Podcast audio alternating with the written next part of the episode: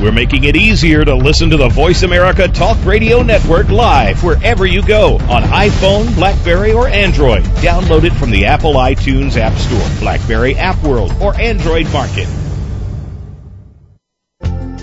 The following program is being brought to you on the Seventh Wave Network. For more information about our network and to check out additional show hosts and topics of interest, please visit seventhwavenetwork.com. The Voice America Talk Radio Network is the worldwide leader in live Internet talk radio. Visit voiceamerica.com. The views and ideas expressed on the following program are strictly those of the hosts or guests and do not necessarily reflect the views and ideas held by the Voice America Talk Radio Network, its staff, and management.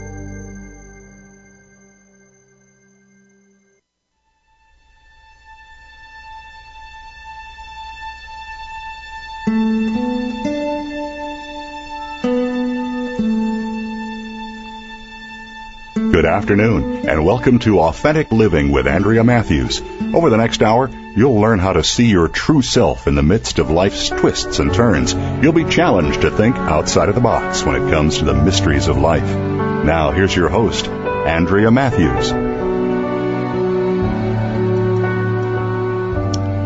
You know, there are a lot of people, some of you included, out there talking about enlightenment, what it means, and how to get it. The biggest hype about it is that if you are enlightened, you are living in a constant state of bliss. But can most people really attain that? A better question is, is that what enlightenment is really all about? Well, our guest today is going to answer that question. He's Robert Forman, PhD, author of the book Enlightenment Ain't What It's Cracked Up to Be, a journey of discovery, snow, and jazz in the soul, in which he exposes his own journey to enlightenment in some very enlightening ways. The book is so candid as to become an opening in the psyche of the reader to allow room for the affirmation of one's own journey, while simultaneously busting some of the mythology about enlightenment. So if you're on your own journey to enlightenment, don't listen to part of this show. Listen to all of it. You'll be glad you did. Robert K.C. Forman, PhD, is a professor of comparative religion, a co-founder of the Journal of Consciousness Studies, and of the Forge Guild of Spiritual Leaders and Le- uh, Teachers and Leaders, and of the Soul Jazz family of programs for bringing spirituality into the everyday. He's a meditator of 42 years and author of this book that we're going to be talking about today, Enlightenment Ain't What It's Cracked Up to Be, endorsed by Dr. Larry Dossey, Jack Canfield, Ken Wilber, and others. So welcome, Robert, to our show today. Well, what a wonderful introduction, Andrea. Thank you so much, and it's really a really a pleasure to be here. I really admire what you do. Oh, thank you so much. Thank you so much. That means a lot coming from you. So one of the things that I really enjoyed about your book, uh, Robert, was that it was so candid. Uh, it was so exploratory of your own journey, but candid in the moment now, as you were, even as you were trying to put words to paper, you were uh, exploring what you wanted to say and how you wanted to say it. And you, it's a, it's a, a read that just carries you. You don't, it's not one of those that just, you stop and, and uh, and and want to put it down and forget about it. It's one of those that you just can't stop reading. So I really really enjoyed it, and I really would recommend it to all of our listeners because there's a lot of confusion going on out there, a lot of magical thinking about what enlightenment is and isn't, what heaven is, and what what it means to be a spiritually enlightened person. So why did you decide to write this book this way? Uh, First of all, thank you very much. What a nice thing to say. I'm oh, just really so tickled. Um, well, I, I I started the book um, because as a professional at this, I've been reading and writing about spirituality, mysticism for all of my adult life, and thinking about this stuff for all of my adult life. And I've probably read, I don't know, 1,500, 2,000 books about spirituality, mysticism, and whatnot. And at some point, I, I just couldn't read anymore. And the re- the problem I was having was that there was a kind of fiction that we were telling each other. And and your phrase magical thinking gets at some of that. There was a kind of idealization of what the spiritual path is, of what enlightenment is. And so when I started to work on this book, uh, I decided I was going to try to write a book for an audience of one, me and I was going to attempt to write about the spiritual path, about my own path, my own life, in a way that seemed true to me, so that the audience of one, I had to be satisfied that it was it was really true what I was saying. So that every sentence I would go and look over draft after draft. And I would say to myself, is this true or is this just what I'm supposed to be saying? And often it was what I was supposed to be saying. Often it was the sort of quote right answer about the spiritual path. And so I kept coming back to the problem I was having, which was, well, what really is true here? And part of the problem there, and here's where your question is really bang on. Part of the problem there is that I, like many of us on the spiritual path, live at two levels, or more than two levels, but for me it kind of comes down to two levels. I do carry some silence with me. I think many people on the spiritual path know exactly what I mean Mm-hmm. you carry this sense of openness. You carry a sense of sort of deep inner quiescence or deep inner peace. And yet I also find myself anxious and I and I struggle and I find myself not knowing what to say and you know so it's it's that becomes the beginning of how do you be an adult? How do you be a grown up and have a spiritual life? How do we deal with our spiritual life now? Now that we many of us have been on this path for a while. How do we deal with the spiritual life and tell the real truth about it? How do we deal with the fact that we do carry some silence and we carry some anxiety? We do carry silence and we get upset with our wives or husbands. We carry silence and our children drive us crazy. So it's like that becomes the problem I think many of us are dealing with in the spiritual life, which is how do you live this stuff? So the question of being honest about my own struggles to articulate what I'm feeling, where I am, who I am. I think all of that is really what many of us deal with. And so I was attempting to write a book that was capturing the real truth, the real problem that I think all of us face on the spiritual path. But you put it really nicely. I can't tell you what a wonderful question that is. Thank you so much. You're so welcome. All I got to tell you, you did it. You accomplished what you set out to do. Well, uh, thank you so much. Uh, because it really does it it really does. I love the title in the first place, but the second, it really does capture the struggle between those two worlds, if I can call it that. I'm not sure that worlds is the appropriate term, but between those two ways of viewing life, from one from the silence, or what I call the stillness, one from the one from this the rigors of, of the chaotic life we all live in on planet yeah. Earth. So, yeah. if if I can read a little bit a little bit from the end of the first chapter, I yeah. am closed and I am afraid, and I am as open as the colorless air. I don't know if I'm a human being held in the arms of an endlessness or a vastness having human fears. Being both these things at once is the peculiar miracle of my life and of many lives of people on the path. And learning to live them both and well is our challenge. I think that there's there was there's been so much hype about what enlightenment is and so much hype about what the spiritual path would do for us. You know, we thought that if we ever gained enlightenment, everything would be wonderful and our life would be great and you wouldn't suffer. And I think that's and you'd get rich. Um, I'm sorry. And you'd get rich. and you get rich. That's right. Yeah, that's right. Throw that one in the mix too, because that's out there. I'd forgotten that part. yeah, yeah. Um, Go ahead. I'm it, sorry, I interrupted It turns you. out to be a much more, you know, life turns out to be much more ambiguous than we were sort of counting on. It's not to say that the spiritual path doesn't produce anything good. I think absolutely the opposite is true. But it is to say it is not the panacea that frankly we were promised and certainly that we understood it was going to be. It was it, it doesn't turn out to be this sort of you know all life is perfect. It turns out to be a boon but but but a quiet boon and a boon that helps us move our lives forward. And I think it connects with all of our lives. So that uh, I, it's right in there that I was. I, it's a kind of narrow ridge I'm attempting to walk in the book, mm-hmm. and it's the ridge between saying, "Oh, bosh, enlightenment is nothing," and "Wow, enlightenment is everything." You know what I was attempting to say is, no, enlightenment isn't living. It doesn't live up to the hype but nor is it nothing. Nor is, the spiritual path is not nothing. It does produce something of of enormous value. It just isn't as loud and isn't as as simple as we were expecting when we were 20. Mhm. Mhm. Absolutely. Yeah, and you had some really potent spiritual experiences in, during your meditation that were, uh, I mean, over time, as I looked at it in the book, were kind of a, uh, if you will, a cleaning out of something with the the little things opening in the back of your neck. Yeah, a lot that, of people focus on that. Yeah, yeah go. Yeah. yeah, I mean that those were some pretty powerful experiences, and I think one of the things that we've been taught to look for is those powerful experiences, and yet they're so easily dismissible yeah, as right. well. Well, let me let me talk about that a little bit. I think your our listeners would probably like to hear a little of that story.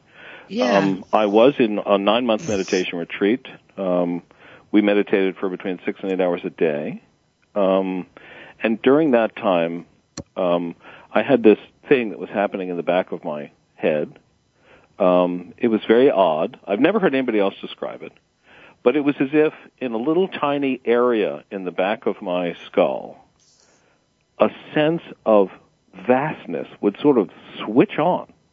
A sense of open, endless, silent vastness would sort of establish itself. And then a few days later, right next to that, another little section would just go, and then in that area, I now had that same sense of open vastness. So that there's, for a while, for about a month or so, I had on one side of my body was this very dizzying sense of openness, and on the other side was just regular. And over the course of about a month, little by little, that sense of openness, that sense of silent presence, um, established itself more and more and more. And then finally, it it had taken over the whole back of my mind, as it were. And a couple of things happened at the same time. And and the interesting thing, and this is what I think one of the features of enlightenment is that it is permanent. So the interesting thing was that the first thing I noticed was that all the background thoughts in my mind, you know, like when I, before when I was paying attention to something, I would have, be, be listening to you say, and then behind that would be a thought about, oh, don't forget to pick up the milk, and then behind that would be another thought about, oh, so and so said such and such to me, I wonder if she likes me, and behind that would be some, and maybe a little tune would be in there. And all of that background gook just switched itself off, just like that. And that hmm. was quite, no- I couldn't have missed that. It was very noticeable. And the other thing I think that was quite remarkable was that my sense of who I was or am switched from being kind of confused with or all caught up with what I was seeing or thinking to now I recognized or sensed that I was now this new silence that had established itself in my life. And I was witnessing or the silence itself was witnessing or watching what I was involved with. So it made the sense of seeing and the sense of whatever I was thinking about that much more alive because I was now aware of the awareness that was watching that. Mm-hmm. And the interesting thing is, my first thought, of course, we'd heard so much about enlightenment. My th- first thought was, "Oh, wow, this is enlightenment." But within an hour, I realized I was still anxious. I was still struggling with depression. I was worried about seeing some girl as I walked down the steps. And so my second thought, and this one lasted for about 10 years, was, oh no, this can't possibly be it because we were promised it, it, enlightenment is going to be perfect. It's going to be so great. So I, I had to put out of my mind that this might even be the enlightenment we'd heard so much about. All and it was only well, we're going to come back text. to that note right after the break. So okay. stay tuned for I'll more. You don't want I'll to miss tell the this rest next of the story part. later because it gets us into what we want to talk about. Absolutely.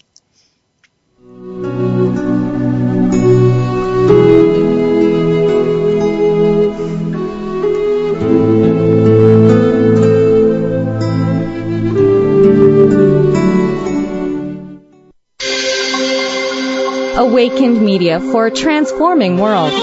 Seventh Wave Network. The Institute of Noetic Sciences has been a pioneer and leading authority in the field of consciousness and healing for 38 years. We invite you to discover how you can transform your health or healing practice with IONS cutting edge research into mind body medicine and healing. For a limited time, you can receive valuable thank you gifts when you support the Institute of Noetic Sciences research and educational programs. Just click the banner on this page to discover how consciousness research is transforming healthcare. Tired of the government squandering your tax dollars on bailouts and overpaid bureaucrats? On Free Markets with Dr. Mike Beitler, Mike Beitler and his guests explain why big government regulations are the problem and innovative businesses and free markets are the solution. Listen to Free Markets with Dr. Mike Beitler, Thursday mornings at 10 a.m. Eastern Time, 7 a.m. Pacific on the Voice America Business Network. Listening on a higher dimension. Seventh Wave Network.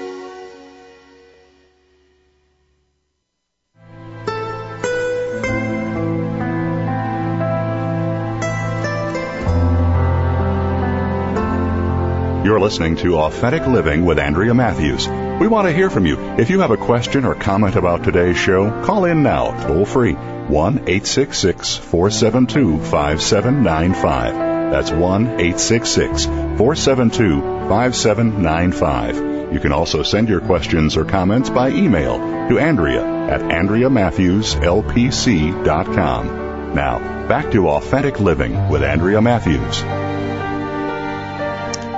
And the Authentic Living Show is sponsored by the Institute of Noetic Sciences, dedicated to expanding science beyond conventional paradigms.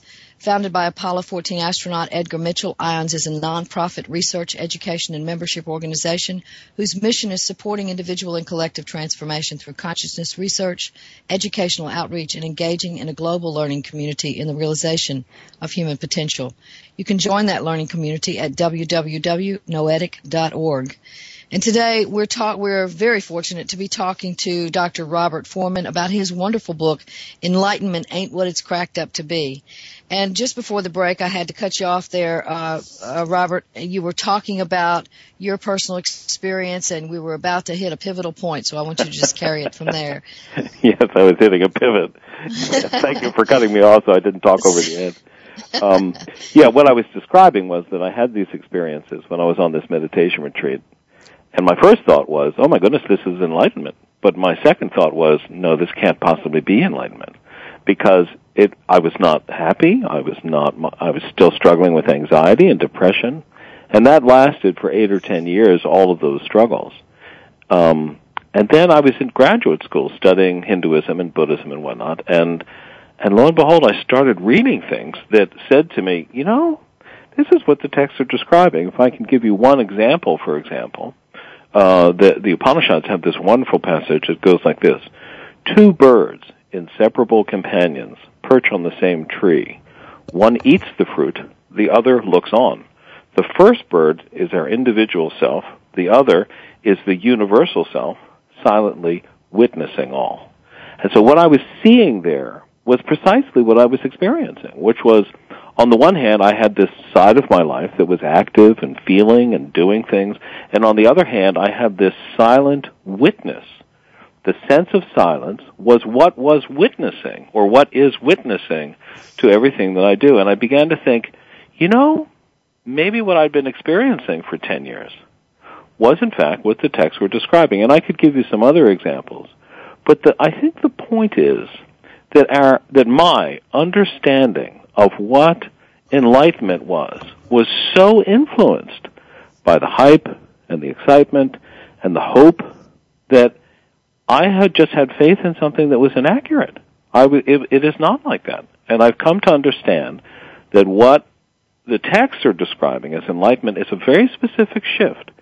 It's a shift from being all caught up in your uh, in the in the details of your life to what I call the great unmingling. You you unmingle yourself. You separate your sense of who you are from what goes on in your life. And that I think is what the texts mean by enlightenment. And I don't think that's enough for us. It certainly wasn't enough for me. So then the question becomes, okay, how do you bring that in? How do you bring the value of this? How do you bring the value of your spiritual life into your everyday life? And that became the quest of the rest of my life. And it's, I think I've learned a lesson or two, but that became the quest for the rest of my life. How do you bring this stuff to life? Yeah, so how do you bring this stuff to life? Good segue there. All right. I think the key is this. Now, here I'm going to ask you a question, Andrea. Okay. Have you ever been with a friend, somebody that you trust, and somebody that is a dear friend, and you're talking to them, and, and at some point you you tell them about something you've been keeping from everyone, or certainly from them, something about a secret you've been holding back, uh, something maybe about your relationship, something that's deeply important to you, but you've never told them before. Have you have you ever had the experience of telling such a secret? Yeah. And what's it feel like after you tell that truth? Well, and I guess one thing, it feels good for me inside that I've told the truth, but another part of me might be responding to how they've reacted to what I've said. Oh, that's very good. But let's talk about how it feels inside you. You say it feels good inside. Can you describe mm-hmm. that feeling of being good inside? Freedom. It's a freedom to be able to be myself without the constraints of someone else's judgment.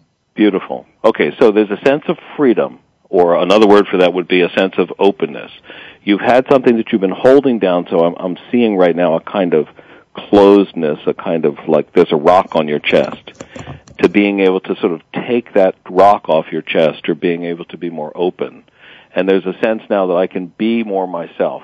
And all of that, that sense of freedom, that sense of openness, is precisely the quality that comes in the spiritual life. When you tell a secret, when you tell your truth, when you tell what is really so for you, that there's a sense of opening that comes with that. There's a sense of freedom that comes with that. And that sense of freedom is precisely what the key element of the spiritual life is and the key element that dawns with the dawning of silence. So that for me, the trick of bringing the value of our spiritual depth into our everyday life is learning how to tell the real truth to ourselves, to others, and and and that is what I think is freeing. But but before I get before people get confused, let me say a couple of things about that sort of truth telling. First of all, it's not telling the other guy what is true for you. That is to say, it's not like you look fat in that dress or you've been mean to me. It's nothing about the other guy. It's rather something that is so in myself.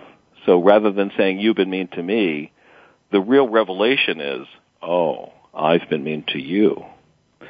So there's a sense here of the freedom of telling the truth about yourself and generally that freedom is rather vulnerable making. You know, if if if you if you say something that's really true, and the other person responds really poorly to it, that's scary because you've told them the real truth now. Yet if you pick good friends, you know, and if you pick the right mm-hmm. people to tell your truth to, then there's something just deeply rewarding about that and deeply freeing. And I think that that becomes the key element of living a life in the same, well, in integrity with the spiritual depth that we all have have have been discovering on our spiritual paths. Does this make sense to you? Yes, absolutely. And and uh, so I'm I'm imagining that is a little bit like dialoguing with the witness, so that you begin to speak from what the witness has seen. Well, I, I would say I would put it this way. Uh, yes, and I would put it this way: the witness, I think, or the sense of silence that many of us carry, um, I think serves as a kind of beacon or, or a beckoning, like a finger beckoning. I know that the silence inside is utterly effortless in itself. It is completely without work. But it takes work to hold a secret. It takes work to tell a fib or to tell a lie to yourself. So that when I can start telling the truth, I'm starting to get increasingly free. My life starts to get uh, increasingly without work, without effort, so that it becomes, I become freer as I speak the truth. So in that sense, the witness provides a kind of beacon of possibility of you can be free, you can be open. And so it makes me, and I think it makes all of us, the sense of silence that we carry makes us all very uh, impatient with our own untruths and our own lack of integrity. So that I think the witness is inviting us, the sense of silence invites us to be that open in our lives and that open with our fellow human beings.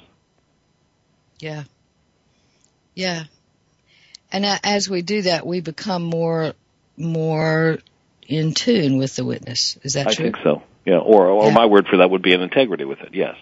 I want to live in integrity with it, which means I want to have my external life be as free and easy and without defense as is that sense of silence inside that sense of the witness. Yeah, I think that's nicely Mm-hmm. Yeah. put. Yeah, and one of the other illusions or magical thoughts that I think we've had about um, about enlightenment is that once we uh, touch the hem of that garment, so to speak, we don't need help from anybody else ever again, and Oh, yeah. that that illusion prevents us from the rich experiences we could have through uh, through for in growth. Because we've we've say to ourselves well okay I'm I'm enlightened now or I'm on the path to enlightenment now and therefore if I need help from somebody else like a therapist well that means that I'm not really enlightened Yeah, not really the path you know, you- you've really nailed. Uh, there's a couple things here I'd like to say. Uh, first of all, it was very hard for me uh, after all this happened. It was very hard for me to go to a psychotherapist because I was saying, "Well, I'm a meditator; it's all going to work out." And I carry silence. Of course, it's you know, it's like you really have to let that one go, and that's hard to let go when you're on one of these paths. You know, it was very hard for me to let go. But the second thing is, I think that the tendency of all of us on the spiritual trail is what Jung called spiritual bypass. That is, it's because I can kind of sink into this quiet space, what I like to call my Buddha belly. Because I can sink into this quiet space, it's easy for me to kind of duck the contact with other people and to duck the fact that I'm really not doing particularly well or to duck the fact that I'm being a bit of a jerk right now. And I think that, that the spiritual path, because it, it does make us more comfortable, it's easy to hide there. And it's a real challenge to let go of the illusion that we are perfect, our life is perfect, and that we do need some help. But, and I think here's what you're pointing to, the sense that we can start to work with other people about where we're stuck and where they're stuck, oh my goodness, that's where life becomes truly rich. Because if we can start telling the real truth about ourselves, that's real human contact. And, and with that, I'm totally in love. I just think that's really the way to go. hmm it enlivens life doesn't it Mm. Yeah. And that, that there's a, you know, I, I have found this in myself and hopefully I've worked through some of it at least. Um, and I see that in, in other people as well sometimes that when we get into that sort of teacher mode, there's this cool, almost rejecting distance, uh, that we send out to the world. And that's not at all what we say we're sending out. It's not at all what we want to send out, but somehow we're sending it out. You know, I, I think that's true. And, and here I want to be a little vulnerable with you, which is, um, at this very moment, I realize that I'm, I've kind of got my teacher hat on. And, um, it, it, it becomes hard to make the switch into the sense of, oh, here is where I'm struggling. I mean, we only have what an hour on this telephone on this on this interview, and and it would take a long time for me to discern with you, you know, where we can go. So I want to own up to the fact that I I do have this kind of teacherly hat on, but I also want to say to you, and you kind of indicated it two seconds ago, but I also want to say to you, I still am on the path of growth, and I hope that I never stop. Mm-hmm. It's really where things are alive for me. So let's Yeah. talk about that after the break. Right, right. All right, and we will be back with more from Dr. Robert Forman on Enlightenment Ain't What It's Cracked Up to Be. So come back.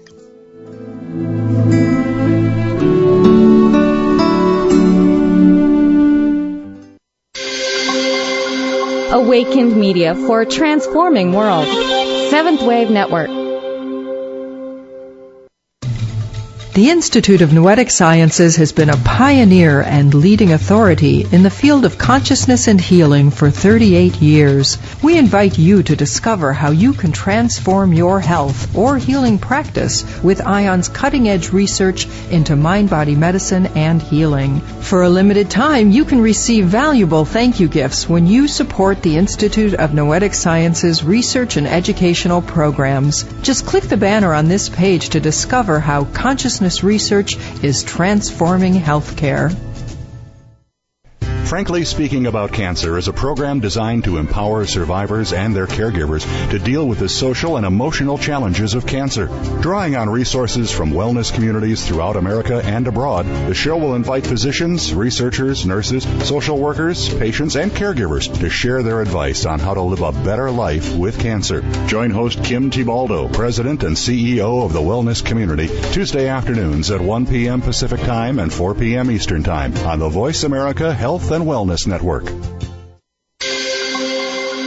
Awakened Media for a transforming world. Seventh Wave Network.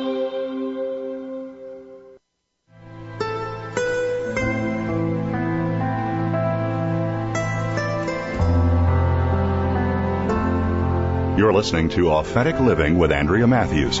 We want to hear from you. If you have a question or comment about today's show, call in now, toll free, 1 866 472 5795. That's 1 866 472 5795. You can also send your questions or comments by email to Andrea at AndreaMatthewsLPC.com. Now, back to Authentic Living with Andrea Matthews. And we're back talking today to Dr. Robert Forman about his wonderful book, Enlightenment Ain't, What It's Cracked Up to Be, A Journey of Discovery, Snow, and Jazz in the Soul. And what we were saying just before the break, uh, we went on and continued to talk about that behind, uh, behind your backs, uh, for the listening audience, uh, a little bit. I think one of the things that I want to sort of shift with here is, is the idea that this thing has to be a personal experience. It's not one that somebody else, I mean, we, we do, we do learn, we are taught, and yet everything we have to, uh, have to do about it is a personal experience. Would you willing, be willing to say more about that? Yeah, well, let's let's let's talk in two ways about that. First, I want to talk about the role of teacher. Um, I, I teach this stuff. I write about it. I've been a professor for you know twenty, thirty years. I, I run workshops and and it's always an ambiguous pri- privilege to do that. On the one hand, you really do want to teach something that you've learned. On the other hand, I'm a flawed human being, and and I am I struggle. I struggle in my marriage still some. I struggle in my work life, you know, and I don't have it all solved. And and to talk to you or to be a facilitator or a, or a teacher of this stuff is always a very delicate art because on the one hand, I want to let people know that I absolutely don't have it all together. I am not perfect. And even though I do carry silence on a permanent basis, and thus I think I live what it is I've been talking about, um, I I don't. I, I'm not. My life is not. Everything's not resolved. And I don't want to kid around and pretend that I've got it all together. I think that's a very dangerous act from the teacher's point of view. Mm-hmm. And then from the student's point of view, I also think it's very easy to take on a teaching to take on an understanding and to think, aha, now I understand that all life is blank, you know, oneness or is, you know, is part of the spiral of dynamics or, you know, it's like you take on these teachings and then you think, aha, I've got it. But the, but I think the real message is that we as human beings need to sort of sit with both what we do know and own up to where we are caught and what we don't know. And that's hard. Truth telling at that level always causes a slight bit of anxiety because you don't know where it's going to go. You do recognize that you don't have it all together and that it's, it's facing into the challenge of being uh, both confused and wise at the same time. Or in my case, what I was talking about before, facing into the challenge of holding silence at the same time that you're holding anxiety and you're and you're holding your own confusion. And I think that that, that makes the spiritual path no. That makes human life that much more challenging, that much more interesting, and it's it's there where we both know and don't know. It's on that living vibratory edge that that life becomes truly deeply lived and that's where we get we become really alive and that's where relationships and friendships can become truly dynamic and truly alive. When we can live and, and bring ourselves back again and again to that place of, ooh, I do know this and I don't know that. I do know that I'm strong and I know that I'm weak. It's in that place, Andrea, that I think that things become really alive. And that's that's certainly what I want to do with my life. That's certainly what I want to do with my friends and my contacts. Mm-hmm. And would I think I got this from the book? Tell me if I'm wrong. That that essence of coming to life, that aliveness, is what enlightenment really is all about. Um, no, I think enlightenment, as the texts talk about it, is this ability to hold uh, silence at the same time as you're engaged in your in your life and your world. But I think what you're pointing to is that ability to be alive is what I would call a full life. I think what we're really after on the spiritual path and in the human path, I think what we're really after is we're after having a complete, free, open, wise, and delicious life. So it's it's a bigger thing than what I think the traditions are talking about when they talk about enlightenment. I think what you're pointing to is exactly what we're after. I just don't want to use the word enlightenment. I want to reserve the word enlightenment for what the traditions, I think the traditions mean by moksha or pratityasamutpada or nirvana. I think these terms are really pointing to a, var- a rather specific shift, a kind of metaphysical shift, if you will, into a into a different state than we were before. But I think what we're really after is that that kind of full, living, vibratory life alone and with others. Yeah. Okay. Okay. Thank you. So for forgive me. I, I, I'm kind of on this. I'm kind of on this rant here of of of saying no. Let's protect the word enlightenment to mean something rather specific, but let's talk about what we really want as the full human life. Or in the book, I call it enlightenment plus, which I think is another way to talk about it. Right. Yeah. Yeah. Yeah. Okay. Mm-hmm. And uh, you know, as you've talked about this whole idea of you started off this uh, this segment talking about how you wanted to be clear that you were not perfect, and I, I think that one of the things that I hear pretty commonly in the New Age, New Thought uh, movement is that when we have these shifts in consciousness, it it is transformative. So we reach a higher self, a a yep. new personality. We're tra- transformed into a different kind of person so that we become more perfect. Can you yep. say something about that? Yeah, this is part of the kind of mistake that I I also made, and then when when this thing kind of came about, when you know the experience I was describing before came about, I realized I hadn't changed enough.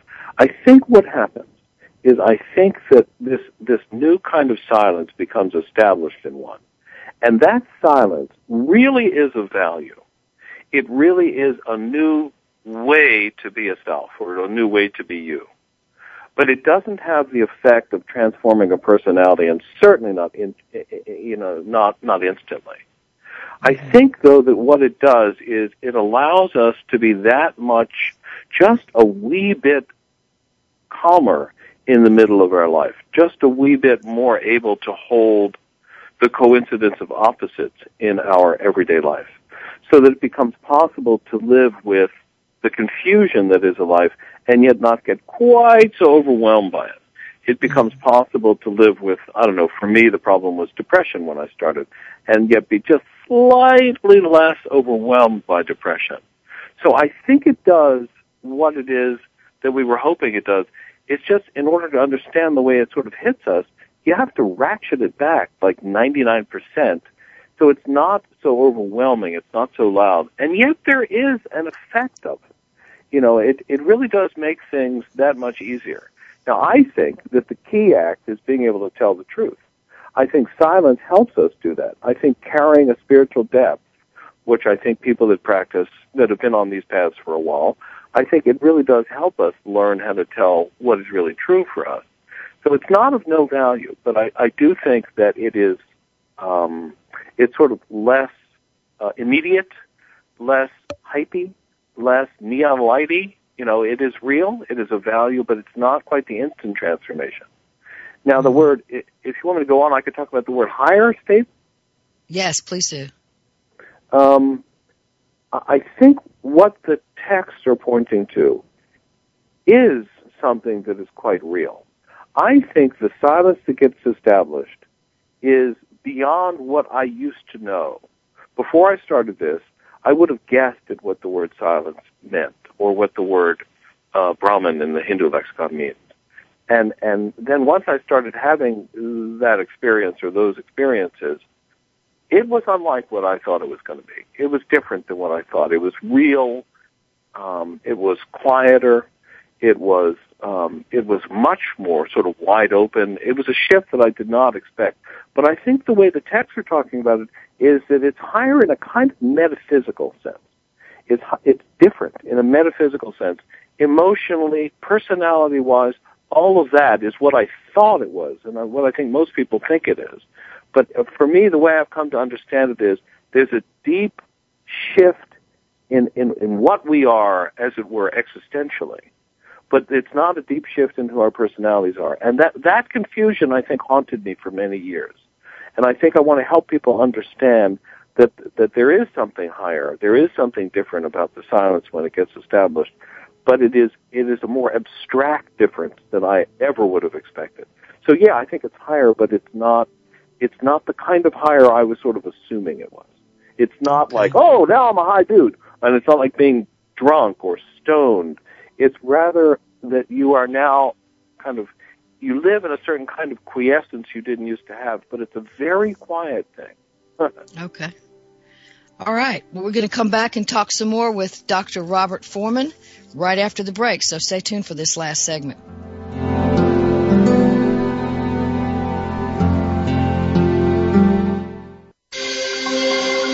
Awakened Media for a transforming world. Seventh Wave Network. The Institute of Noetic Sciences has been a pioneer and leading authority in the field of consciousness and healing for 38 years. We invite you to discover how you can transform your health or healing practice with IONS' cutting edge research into mind body medicine and healing. For a limited time, you can receive valuable thank you gifts when you support the Institute of Noetic Sciences research and educational programs. Just click the banner on this page to discover how consciousness research is transforming healthcare. The Mayan calendar tells us that we will be entering into a 260 day opportunity for us to engage in conscious co creation with Great Spirit. How will we prepare ourselves for this exciting and unprecedented time in Earth's history? Peter Tongue has dedicated over 20 years of his life's work to exploring that which is beyond understanding. Peter will help increase your awareness and education on this enlightening transformation in consciousness. Awakening to Conscious Co-Creation airs live Wednesdays at noon Pacific Time, 3 p.m. Eastern Time on Seventh Wave Network.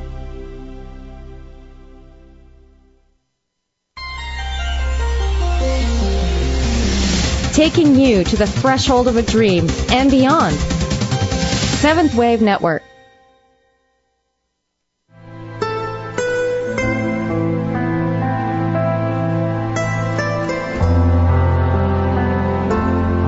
You're listening to Authentic Living with Andrea Matthews. We want to hear from you. If you have a question or comment about today's show, call in now, toll free, 1 866 472 5795. That's 1 866 472 5795. You can also send your questions or comments by email to Andrea at AndreaMatthewsLPC.com. Now, back to Authentic Living with Andrea Matthews. It's sad but true, but we're in our last segment talking today with uh, Dr. Robert Forman about his book, Enlightenment Ain't What It's Cracked Up to Be. And we've learned a lot today about what it isn't and a lot about what it is. And uh, so we're going to be, uh, I want to first, before we go any further, I want to give you a chance, uh, Robert, to tell the listening audience a little bit about your uh, your websites, how they can connect with you, any events you want to talk about coming up, anything like that. Great. Well, um, my web the website for the book is called the book is called Enlightenment Ain't What It's Cracked Up to Be, and the website is Enlightenment Ain't. Without the apostrophe, you can't put an apostrophe in a URL. So enlightenmentain't.com is the website for the book. Um, and uh, you can buy the book through the website, which would be lovely, or you can buy the book from Amazon or your local bookstore, which is fabulous. Um, if you want to learn about this the techniques or the, the, the tools to be able to live uh, in, in, a more truth telling and in, in, in a deeper and more well connected way. The organization that I run called the Forge Institute has a program called Soul Jazz. And Soul Jazz is designed to help people live their authenticity, to experience dropping into that deep and authentic level of connection with yourself and other and learn to do that in your everyday life. And then we're also building a community of people that want to do that, playmates as it were, what I like to call playmates. And the website for that is godeepertogether.com. That's godeepertogether.com.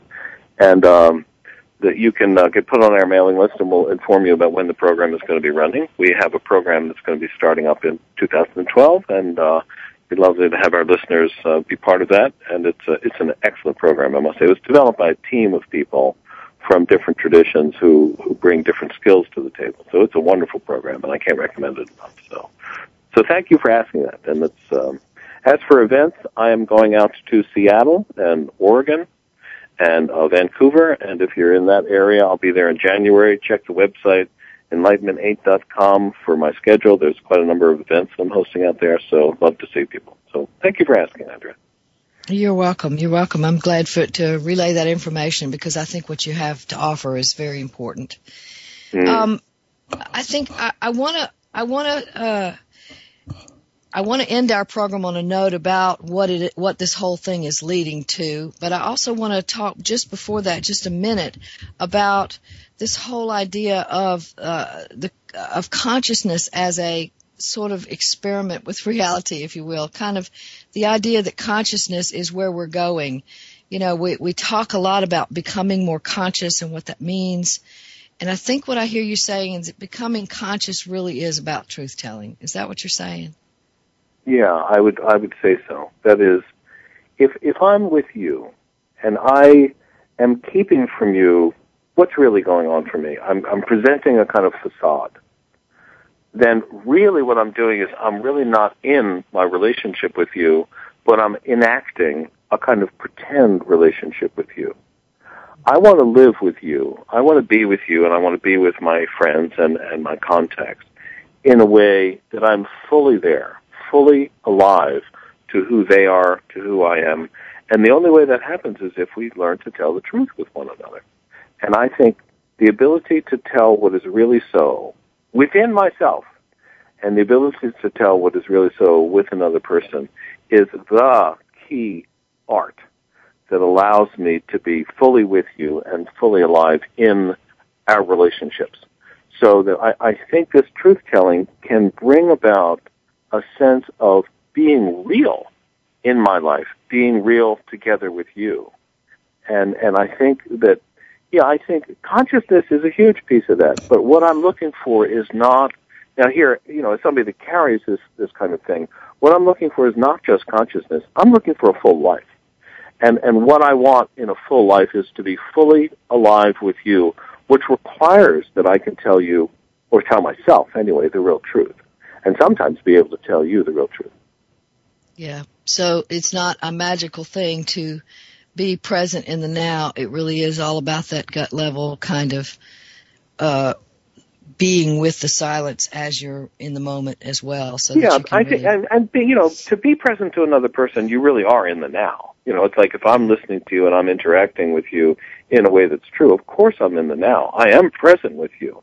So I think truth telling allows me to be present with you, to live here and now, to be fully here and fully now because I'm not, I'm not hiding anything. I'm not running away from being with you. I simply am with you. Here I am in all of my warts and all of my glories. And, and that's what I think it requires to live a life that is fully present and fully in integrity with who we are. Yeah. Very good. Very good. All right. Mm. Well, I want to, uh, so, so can you share with us basically where this is all ended up. all right. I, would like to read you a little passage from Enlightenment Ain't What It's Cracked Up to Be. This comes at the very end. But I think this captures pretty well what I think we're really after in this, in this life. Rather than happiness, or what the Hindus call ananda, in the end, what you get, what we get, is to become ever more real. We get to stand bent under the burdens of fewer and fewer of our own lives with our feet planted ever more deeply into the soil of what is so, we get to become ever more vertical, be able to stand up straight in who we are. And we get to discover with and to invite others who wish to do the same. What the spiritual path offers, and I broaden that and I would want to say what the human path offers, is not unmingled happiness, and it's not the conventional. I don't think enlightenment, and I don't think what we're after is unlimited happiness. Nor is it camaraderie, friendship, or ease, though these may come. What we get instead is to be increasingly open to the joy and the melancholy that is the deeply lived life. In the end, what we get is to be increasingly alive, the mystery coursing up our spines. We get to be more awake, more deeply honest, freer, and to stand up straighter and straighter in what we are. We get to be, in all its ancient simplicity, a human being. And that, I think, is really what we're pointing to. I think consciousness points there. I think truth telling points there. I think all of us are on a path to becoming ever more real and ever more human. And that, I think, is what we're really after. Mm-hmm. Mm-hmm. Absolutely. And so well said, too. So well said. I love the way you said that about uh, becoming more erect. Uh, yeah, that's a real uh, yeah. interesting way there of sort of coming sense, into your own. when you are living more what you are, you simply can stand up straighter in it. You don't have to duck, you don't have to duck and bob and weave. You can just be fully erect in what or who you are. Yeah. All right. Beautiful, beautiful. All right, Robert. Thank you so much for uh, being a part of this show today, and the message that you have delivered is so wonderful. So thank you for sharing it with us. And, and let and me rem- say thank you, Andrea. You do very good work here you are attempting to bring out real conversation in a world that is full of sound bites. You're attempting to ask thoughtful people thoughtful questions about real matters and I know how hard it is to do that, and you do it week after week so well, and I really compliment you. Uh, you do a wonderful job, and thank you for having me on your show. Uh, thank you so much. And next week we're going to be talking to Laura Young about the nature of change. And remember, your job, should you choose to accept it, is to give birth to yourself.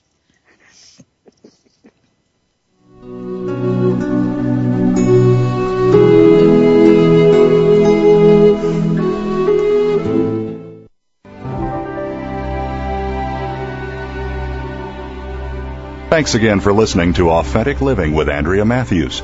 Join us again next Wednesday afternoon at 1 p.m. Pacific, 4 p.m. Eastern Time, here on the Seventh Wave Network. We'll talk again next week.